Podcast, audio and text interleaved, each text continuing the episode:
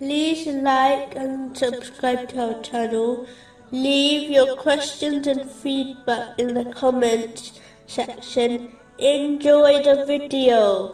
Moving on to chapter 4, verse 21. And they have taken from you a solemn covenant.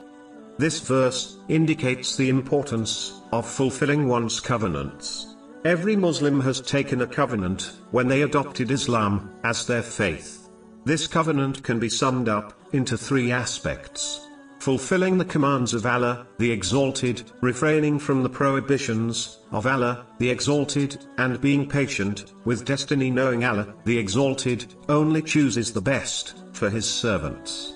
All this includes one's interaction with Allah, the Exalted, and their interaction with the creation.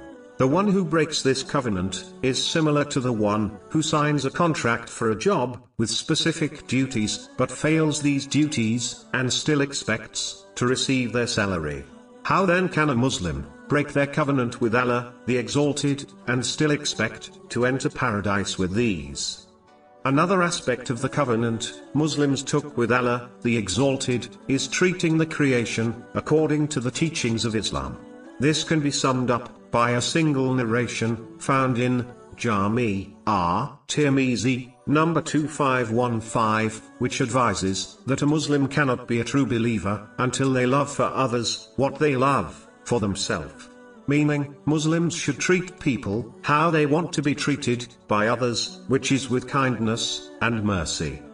Moving on to chapter 4, verse 22. Indeed, it was an immorality and hateful to Allah this warns it against all types of immorality. Immorality includes all minor and major sins between oneself and Allah, the Exalted, such as neglecting the obligatory prayer, and the sins between a person and others, such as backbiting. These sins are against the recognized standards of good behavior. It includes sins which are committed openly, these are worse than secret sins, as it encourages others to follow and commit evil deeds. This is the reason why sins of the tongue, such as backbiting, have become an acceptable practice in some societies, as it is committed in public, for example, through social media.